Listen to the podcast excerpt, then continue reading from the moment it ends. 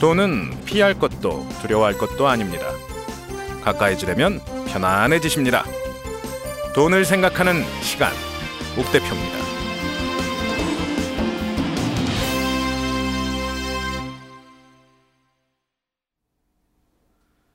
안녕하십니까. 돈을 생각하는 시간, 옥 대표입니다. 오늘은 알 오 아이라는 단어에 대해서 말씀을 드릴까 합니다. 주식 투자를 하신 분들이라면 많이 들어본 단어이기도 할 거예요. Return on Invest, 투자 대비 수익률이라는 이야기고요. 무언가 투자가 됐다면 그에 반하여 소득이 생겨야 된다라는 이야기가 되겠죠. 이 알 오 아이가 높다라고 하면 같은 금액을 넣었는데 많은 게 돌아온 거고, 이 알 오 아이가 낮, 낮다고 하면 투자 대비 돌아온 게 없다는 뜻이 됩니다. 자, 간단하게 말씀을 드리면 똑같이 A라는 회사도 일억을 벌었고 B라는 회사도 일억을 벌었다고 쳐요. 여기서 벌었다는 게 매출이 아니라 이익이 그렇게 났다고 해봅시다. 연말이 됐더니 둘 다 똑같이 일억씩 벌었대요. 그런데 A라는 회사는 그 일억을 벌기 위해 오십억을 썼다고 쳐요. 근데 B라는 회사는 백억이 들었습니다. 그럼 어느 회사가 알 오 아이가 높은 걸까요? 당연히 적은 돈이 들어간 A라는 회사의 알 오 아이가 높게 됩니다. 주식 투자자라면 당연히 A라는 회사의 주식을 두 배는 주고 살 수 있을 겁니다. 그게 알 오 아이에 의한 기본적인 분석, 기본적 투자법이라고 하는 여러 가지 투자의 방법 중에 하나이기도 합니다. 그런데 오늘 이렇게 일부러라도 주식의 알 오 아이라는 것을 개념적으로 꺼내든 이유는요, 그냥 투자법 하나를 설명드리기 위한 게 아니라 이 알 오 아이로 세상을 보는 게 얼마나 재밌는지 함께 공유하고자 오늘 방송의 주제로 알 오 아이를 찾아봤습니다. 자, 알 오 아이, 투자 대비 수익률, 말 어려워요. 그런데 이 말을 비슷하게 매우 쉬운 말로 요즘 유행어처럼 쓰이는 말이 있습니다. 점심 먹으러 갔는데 싼데 양이 너무 많아, 아니면 맛이 너무 좋아, 이럴 때 뭐라고 합니까? 가성비가 좋다 그러죠.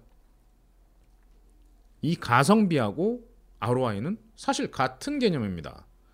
가격 대비 성능비, 내가 낸 돈 대비 내가 돌려받은 수익의 가치. 내가 칠천 원 내고 먹은 김치찌개와 팔천 원 내고 먹은 김치찌개가 천 원 차이인데 엄청나게 맛이 다르고 양이 다르고 뭐 푸짐했고 그 다음까지도 기억나고 나중에 또 사람들 데리고 팔천 원짜리 먹으러 가고 싶다라고 한다면 이게 오히려 가성비가 훨씬 뛰어난 거겠죠. 드린 돈은 천 원, 근데 내가 받는 가치는 뭐 이천 원, 삼천 원어치가 되니까 그렇게 찾아가는 거였겠죠. 이런 게 가성비라고 합니다. 이 가성비가 단순하게 물건을 살 때, 그러니까 소비를 할 때부터도 적용이 됩니다. 방금 밥을 사 먹을 때를 예로 들었던 것처럼요. 이어폰을 사는데 샤오미 이어폰을 살 거냐, 삼성 이어폰을 살 거냐, 뱅앤올룹슨 뭐 이런 비싼 고가의 브랜드 거를 살 거냐에 대한 거는 그것을 내가 만족해 하는가에 따라 달려 있습니다. 내 귀가 너무 좋은 귀고 나는 샤오미로 들으면 귀가 찢어질 듯이 아프고 너무 소리가 날카롭고 악기들이 다 뭉개져 있고 베이스는 하나도 안 들려서 샤오미 건 못 쓰겠다, 이럴 수도 있고요. 어이만 이것도 충분한데 차이를 못 느끼겠는데, 만 원짜리 이어폰이나 이십만 원짜리 이어폰이나 차이를 못 느끼겠는데, 이십만 원짜리 이어폰이 조금 더 귀에 부드럽게 들어오기는 하는데 소리 차이는 잘 모르겠는데, 이러신 분들이라면 굳이 비싼 걸 쓰실 필요가 없겠죠. 입맛 또한 마찬가지입니다. 요즘 또 이렇게 실명 거론했다가 나중에 혼나는, 혼나는 거 아닌지 모르겠는데 전현무 초딩 입맛이랍니다. 맵고 짜고 달고가 명확해야 이 사람은 좋아하는 맛인 거죠. 근데 이런 사람한테 엄청나게 복잡다단한 맛이 들어있는 되게 특이한 음식을 비싸게 먹이면 좋아할까요? 별로 안 좋아할 겁니다. 모르겠습니다. 요즘 요분이 그 저 시오미시키 같은 프로그램을 통해서 입맛을 개발하고 있는 중이라 지금 많이 좋아졌을지도 모르겠는데, 주변에 찾아보시면요, 초딩 입맛을 가진 친구한테 좋은 음식, 귀한 음식, 비싼 음식 사줬다고 좋은 소리 잘 못 듣습니다. 그냥 돈 많이 썼다라고만 이야기하고 그 돈에 대해 감사해야 하는 거지 그 자리나 그 음식에 대해 감사하는 기분은 못 느끼실 겁니다. 오히려 그런 분들이랑은 즉석 떡볶이집 잘하는 데가 훨씬 낫습니다. 제가 근무하고 있는 파주 출판단지에는요, 롯데 프리미엄 아울렛이라고 있습니다. 물론 저는 여기에 물건을 사러 가본 적이 극히 드뭅니다. 없으니까요. 대신에 요즘 종종 갑니다. 떡볶이 먹으러요. 일 인분에 팔천 원짜리 프리미엄 뷔페 떡볶이를 먹으러 가고 있습니다. 저는 여기가 너무 만족스러워요. 근데 집사람한테 아무리 얘기를 해도 안 움직입니다. 무슨 떡볶이 먹으러 거기까지 팔천 원이나 주고 먹냐고요. 거기다가 제가 아무리 여기는 온갖 야채와 떡이 종류별로 다 있고 소스가 네다섯 가지가 있고 튀김류가 얼마나 다양하며 제때제때 보급이 되는지 아무리 강조해도요, 안 넘어옵니다. 이렇게 사람들마다 느끼는 가성비는 차이가 있습니다. 가성비가 그런 식으로 조금씩 다르게 해석이 됩니다. 같은 돈을 주고 십 년, 이십 년을 써야 되는, 이십 년까지 쓰는지는 모르겠으나 같은 돈을 주고 이십 년 목표로 쓰는 냉장고, 십 년 목표로 쓰는 텔레비전 같은 경우에도 사람들마다 구매하는 이유와 근거가 다 다릅니다. 정말 가성비라고 하는, 가격만을 보고 결정하진 않아요. 티비 사는데 백만 원짜리 살 거냐, 백이십만 원짜리 살 거냐를 가지고 그냥 백만 원짜리 사자라고 하는 사람은 없습니다. 뭐가 다른데? 라고 묻죠. 크기가 다를 수도 있고요. 화질이 다를 수도 있고요. 뭐 전력 소비나 뭐 보여주는 방식이 다를 수도 있고요. 그 외에 여러 가지 스마트한 기능이 들어있을 수도 있고 없을 수도 있습니다. 다른 것을 알아내는 것 또한 그 연구의 한 방법입니다. 자, 조금 더 길게 가볼까요? 투자 대비 수익률이 높은 것은 다음 중 무엇입니까? 일 번 은행의 정기 예금, 이 번 주식 펀드 투자, 삼 번 채권 투자. 정답은 이런 거 어렵죠. 투자 대비 수익률, 그러니까 뭐 지난 얼마 동안의 기간을 놓고 보았을 때에는 이 중에 주식 투자의 비율이 가장 높았습니다. 주식 투자의 수익이. 은행이 가장 낮았고요.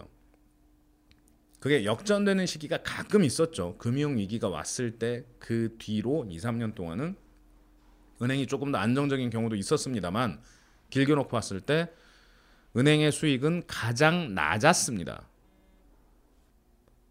보험회사가 추천하는 상품들도 그 수익률은 낮은 편에 속했습니다. 길게 보면요, 특정 기간 뭐 삼 년, 오 년 이렇게 놓고 봤을 때는 투자 대비 수익률이 높은 상품이 따로 있다는 이야기가 되는 거죠. 자, 여기에 비유의 대상을 단순하게 금융 상품만을 놓고 볼 게 아니라 다른 것도 비교를 해봅시다. 집에다 투자할까요? 땅에다 투자할까요? 아니면 이런 주식에다 투자할까요? 이런 질문들도 같이 해볼 수 있습니다. 이 또한 시기별로 약간씩 차이가 있었죠. 자, 이제 우리가 해봐야 될 것은 상상입니다. 앞으로 오 년 후에, 십 년 후에는 어떤 게 더 나아질 것인가 하는 걸 보고 거기에 길게 투자를 하는 게 맞다라는 얘기죠. 지금 당장 내일 뭐 살까요? 어떤 주식을 사면 돈 벌까요? 언제 팔까요? 일주일 안에 오르나요? 라고 하실 거라면 굳이 투자를 공부하실 필요는 없습니다. 이건 찍고 보는 투기죠.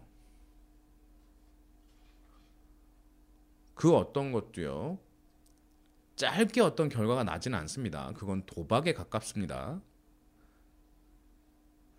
카지노에 가시거나 아니면 그런 투기를 하시는 게 짧게 일확천금을 노릴 수 있는 방법일 겁니다. 물론 반대급부로 망할 가능성도 높겠죠.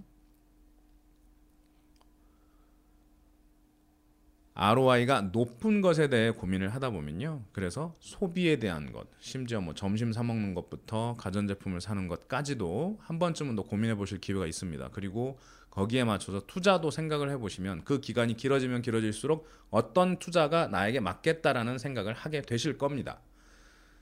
지금은 조금 애매하죠. 부동산은 슬슬 안 좋아진다 그러고 주식은 지금 약 오, 육 년째 횡보의 과정을 걷고 있습니다. 횡보의 과정, 그러니까 안 올라가고 그냥 거기서 조금씩 조금씩, 조금씩 왔다 갔다 한다는 얘기예요. 그럼 앞으로는 어떨 것이냐, 주식이 쭉 올라갈 것이냐, 저도 모르죠. 왜? 우리나라 산업이 현재 여건이 좋지만은 않으니까. 그런데요, 우리나라만 안 좋은 거 아니고요, 다 같이 안 좋습니다. 전 세계가 예전에 비하면 호황은 아니에요. 그런데 투자해야 되는 사람의 숫자는 여전합니다. 투자를 해야만 하는 돈의 규모도 매우 큽니다. 그러면 어떤 일이 벌어지느냐? 다시 한번 재정렬을 해야겠죠. 안 좋은데 그 중에서도 좋은 걸 찾아서 다시 또 투자가 일어나게 됩니다. 이게 전 세계적으로 참았던 투자에 대한 대기 수요가 있다 그럴까요? 이런 것들이 조금씩 움직이려고 하는 것도 같습니다.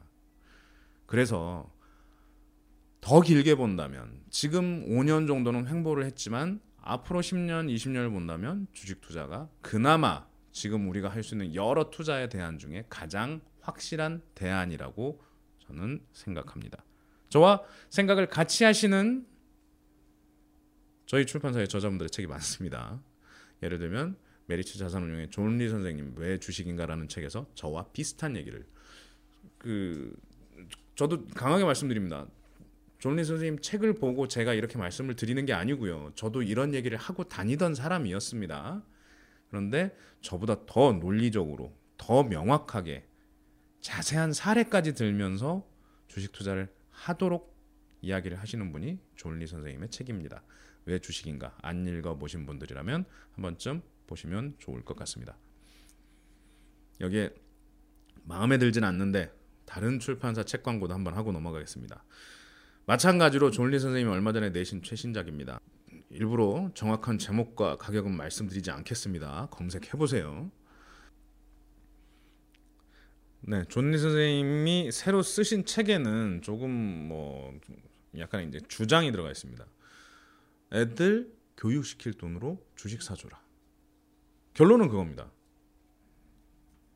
몇 가지 근거는 그겁니다. 첫 번째, 교육의 알오아이가 엄청나게 떨어졌다는 거예요. 주식의 알오아이가 예전보다는 떨어졌다고 하지만 그래도 현재 금융상품 중에 알오아이가 높은 상품이 주식입니다. 그러니까 알오아이가 매우 낮은, 심지어 마이너스를 기록하고 있는 교육이 아니라 그중 플러스를 내고 있는 주식에 그 교육비를 투자를 하면 훨씬 더 많은 이득을 볼 수 있다라는 얘기입니다. 당황스러워요. 모든 가처분 소득을 자녀 교육에 몰빵하고 있는 지금 세대들에게 알오아이의 개념은 생소할 수밖에 없습니다. 자, 국제시장, 영화 국제시장에 나오던 그 당시의 교육이라는 걸 한번 생각해 볼까요? 아니면 그 전에 뭐 태극기 휘날리며에서 내 동생은 대학 가야 된다고 구두를 닦던 장동건을 떠올려 볼까요?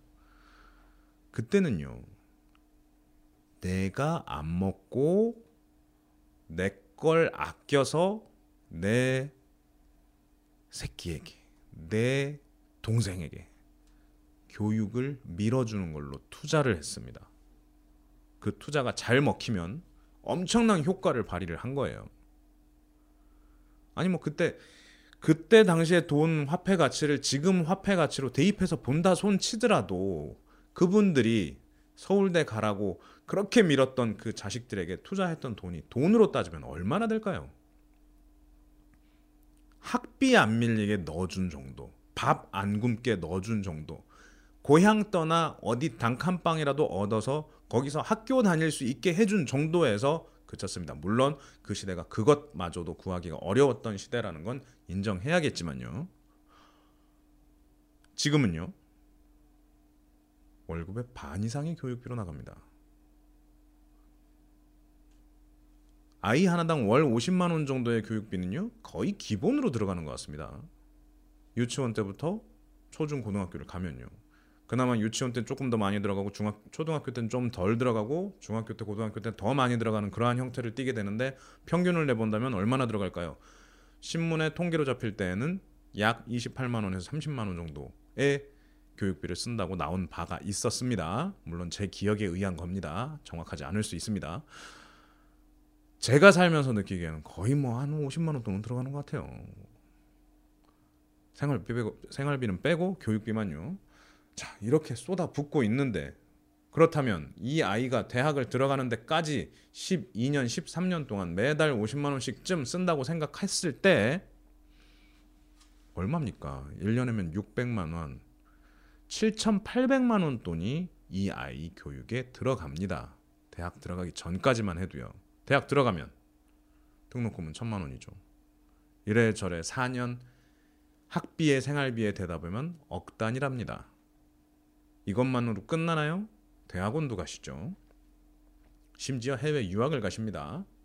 지금은 예전보단 덜하지만 엠비에이 같은 것들 많이 갔습니다. 심하게는 삼억, 사억 이상씩 투자를 받아 아이가 교육을 받습니다. 자, 그럼 일단 나는 여기에 투자 사억을 했다 치고요. 그럼 이 사억 투자한 돈의 알오아이, 투자 대비 수익률이 나올까요? 첫 번째,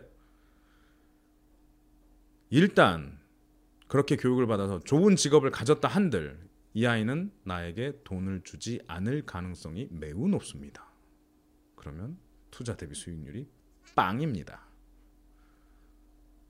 두 번째, 그렇게 교육을 했음에도 불구하고 좋은 자리를 얻지 못할 가능성도 큽니다. 우스갯소리로요. 지금은 한국에서 미국으로 유학을 가는 사람들의 숫자도 매우 줄었습니다. 하버드에 가서 한국인 학생들을 찾아보기 힘듭니다. 공부 잘한다라는 미시간 대학교 뭐 이런 데들 가보잖아요? 잘 안 보입니다. 거기 다니는 친구한테 물어봤더니 순수 코리안, 걔네들은 아메리칸 코리안하고 코리안하고 구분을 하더라고요. 그러니까 한국에서 온 학생들하고 원래 미국에서 태어난 한인 이 세들하고 구분을 하는데 순수 코리안은 학교에 두 명, 세 명 이렇습니다. 아메리칸 코리안은 몇 명 있대요. 뭐 거기서 태어나서 원래 공부 잘하는 애들은 꽤 있대요. 근데 한국에서 오는 사람들의 숫자는 줄어들었답니다. 왜 줄어들었느냐? 미국도 경기가 안 좋아서 외국 사람들의 비자까지 책임을 져주면서 그 사람을 고용할 여력을 가진 회사가 적답니다. 특히나 월스트리트 같은 있는 금융권 회사들에서 지금은 더 이상 해외 인력을 필요로 하지 않는답니다. 그러니까 같은 값이면 똑같은 월급 주고 그냥 미국 사람 쓰면 되는데 괜히 외국 사람을 월급은 똑같이 줘야 되고 비자 문제까지 해결해줘야 되는 상황이 싫다라는 거죠. 그러면 미국에서 취업을 못하고 한국으로 와요. 한국으로 오면 좋은 자리 가느냐? 예전에는 외국에서 공부하고 왔다 그러면 좋은 자리 줬죠. 지금은 그 사람 쓰느니 서울대, 카이스트 나온 사람이 더 낫다는 겁니다. 아니 그래도 서울대 나온 친구는 친구라도 있잖아요. 몇 년 지나면 어디 어디 저 나름 업계에 네 동창 저기 있다는데 가서 한번 만나봐라 라고 말할 수 있어요. 근데 하버드 갔다 온 친구한테 네 동창 한국에 있어 라고 했더니 없대요. 그럼 어떡합니까? 회사 입장에서는 차라리 한국에서 계속 공부한 친구가 낫다라는 이야기를 하게 된다는 거예요. 그러니까 교육비가 거의 사억이 들어갔음에도 불구하고 정말 잘한다는 석학이었고 해외에서 좋은 유수의 대학교를 나왔음에도 불구하고 기대보다 좋은 일자리를 못 얻을 수도 있습니다. 이럴 때 가성비는 마이너스가 되는 거죠. 그 친구의 가처분 소득 또한 생각보다 높지 않을 겁니다. 그리고 수익이라는 걸 따질 때는요. 이 항상 가처분 소득을 따져줘야 됩니다. 액면가로 그 친구가 연봉이 일억이다가 아니라 일억인데 세금이 일 년에 한 이천 몇백만 원 떼가지고 실제로 수령하는 돈은 칠천 이삼백만 원 이라고 해요. 근데 또 이 친구가 뭐 그 사이에 한 일억 정도는 모자라서 이런저런 장학금을 받았대요. 그 장학금을 갚아야 되는 돈이 또 매년 뭐 한 이천만 원을 갚아야 된다네? 이거 빼고 이러저런 이유로 뭐 또 고정적으로 내고 있는 돈이 이렇다네? 빼고 그 업계의 사람들은 일반적으로 봤을 때 나름 브랜드 있는 양복을, 수트를, 신발을, 차를 타고 다녀야 돼서 기본적인 품위 유지를 하는데 이 정도 든다네? 우리가 사는 동네와는 다르게 그 친구 사람 사는 동네에서는 라면값도 한 우리보다 한 오백 원 비싸고 그렇다네요. 뭐 그러면 그 사람이 쓸 수 있는 돈은 얼마나 될까요? 그 가처분 소득 개념을 또 생각해보면 그리 높지 않을 수 있습니다.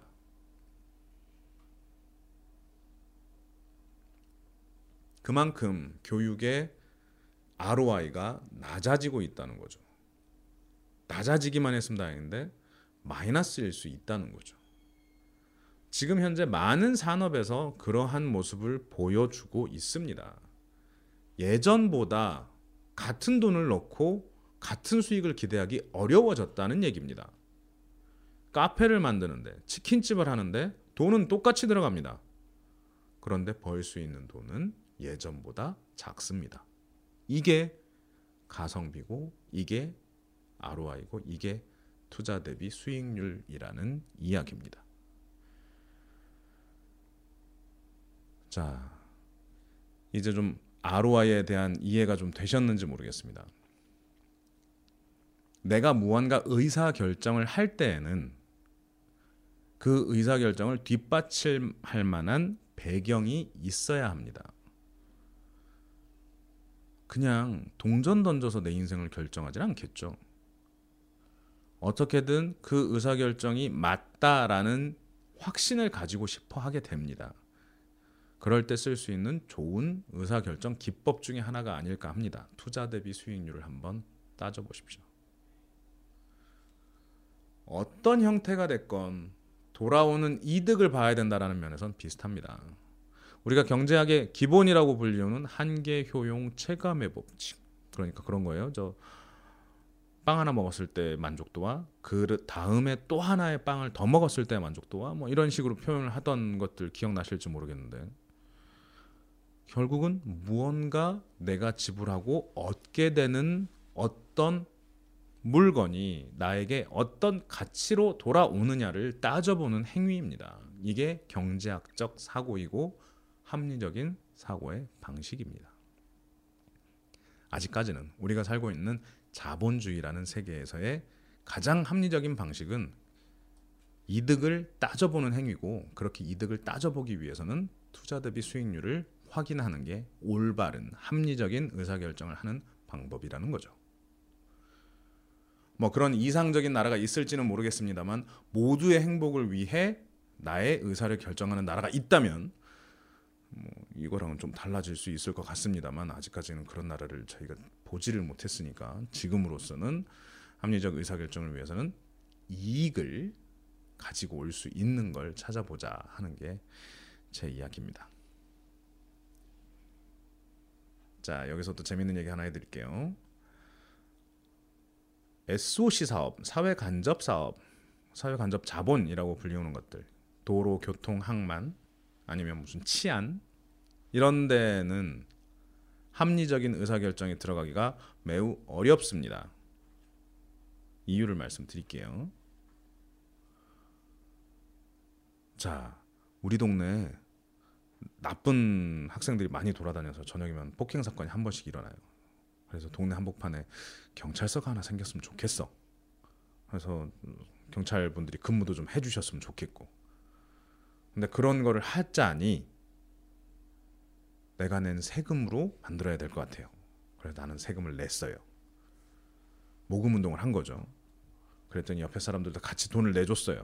나도 내고 옆에 사람, 옆에 사람들도 내고. 그래서 경찰서가 생기면 땡큐. 그런데 그런 상황에서 나는 돈을 깜빡 잊고, 일부러 그런 건 아니고 깜빡 잊고 못 냈어요. 그런데 남들은 냈어요. 그렇다면 더 땡큐. 나는 냈는데 남들이 안 냈어. 노 땡큐. 이건 말이 안 되는 일이죠. 이 중에 합리적이다라고 생각되는 건 어떤 건가요? 사실 가장 합리적인 행동은요, 나의 이익을 중심으로 봤을 때는 나는 안 내고 남은 냈을 때입니다. 근데 모두가 이렇게 생각을 하다 보면 그 누구도 돈을 안 내게 되는 거죠. 합리적인 방법은 나는 안 되고 남들은 내는 건데 결국 나오는 건 모두가 안 내는 방향인 거고, 그렇게 되면 이익을 해치게 됩니다. 이게 경제적 이익을 목표로 하는 합리적 의사결정의 약간의 오류인 거예요. 모두를 위한 자리가 쉽게 안 만들어진다는 겁니다. 그래서 그래서 이 부분은 공공재라고 부르고 저 정치하시는 분들이 남들을 위해서 좋은 쪽으로 써줘야 하는 것들이 됩니다. 이런 것들은 투자 대비 수익률을 명확하게 따지기 어렵다라는 말씀을 먼저 좀 드리려고 이 이야기를 언뜻 시작을 해봤습니다. 세월호를 건지는 데 들어가는 돈이 얼마나 될지 따지는 게 옳은 일일까? 우리나라가 발전하기 위해 필요한 어떤 과거의 청산에 들어가는 비용이 얼마가 있다면 그건 어떤 의미일까 하는 것들 또한 나름의 투자 대비 수익률을 확인해 봐야 하고, 그 수익률 앞서 의미와 이해까지도 생각해 봐야 되는 부분들이 있다는 말씀을 드리고 싶어서 이 이야기를 살짝 꺼냈습니다. 자, 오늘 제가 드렸던 말씀은요, 어떤 의사결정을 하는데 필요한 하나의 아이디어였습니다. 투자 대비 수익률, 가성비를 따져보자. 그 가성비에 맞춰서 삶을 살게 되면 조금은 편할 것이다 라는 얘기입니다. 제가 맨날 하는 마무리 멘트랑 똑같죠? 돈을 알면 편안해지십니다. 알오아이라는 거에 대한 믿음이 있으시다면 인생은 조금 더 쉽게 사라질 겁니다. 자녀 교육에 대해서도 믿음이 있다면 남들이 다 이게 옳다고 하더라도 나는 이렇게 할 수도 있을 겁니다. 정말로 애가 너무 싫어하는 그 영어 과외를 끊고 그 돈으로 주식을 한 주씩 사준다면 이 아이에게는 스무 살이 넘었을 때 꽤 많은 돈이 있을 수도 있고요. 그 와중에 이 아이에게는 경제적 자립심이 생겨났을 수 있고요. 그 사이에 이 아이는 자기가 가지고 있는 주식과 그 회사가 어떻게 커 나갔는지 보기 위해 찾아보면서 나름의 기업가 정신을 배웠을 수도 있고요. 경제에 대한 기본적인 이해를 했을 겁니다. 이게 금전적인 이익 이외에 우리 아이에게 줄 수 있는 또 다른 기회이자 또 다른 이득이라는 이야기입니다. 자, 오늘 순서 여기서 마무리할까 합니다. 자본주의를 살아가는 여러 가지 방법 중에 오늘은 아주 작은 한 가지, 알오아이를 가지고 세상을 보는 법에 대해 이야기해봤습니다. 제가 하는 이야기가 제 딴에는 쉽게 한다고 하고 있는데 그래도 어렵다라거나 이 부분은 좀 논리적 비약이 있었다거나 예시가 부족하다라거나 아니면 이런 얘기는 좀 더 해줬으면 좋겠다라거나 하는 의견이 있으시면 언제든지 페이스북에 이콘 출판을 검색하셔서 아무 글에나 댓글 남겨주시면 저희 기사님들이, 최 기사, 함 기사 기사님들이 확인하시고 조치를 취해 주실 겁니다. 저 또한 최선을 다해 거기에 답변 드릴 수 있도록 하겠습니다. 날이 매우 덥습니다. 음, 누진제 때문에, 전기세 때문에, 에어컨 때문에 많은 말들이 오고 가고 있죠. 어떤 결정이 이루어질지는 또 모르겠습니다. 그 말이 어쨌든 그들만을 위한 결정이 아니라 사회적인 이익을 위해 정책 결정자들이 사회의 알오아이를 따질 수 있기를 바라면서 오늘 방송 마칠까 합니다. 그러면 다음 시간에 다시 뵙겠습니다. 지금까지 욱 대표였습니다.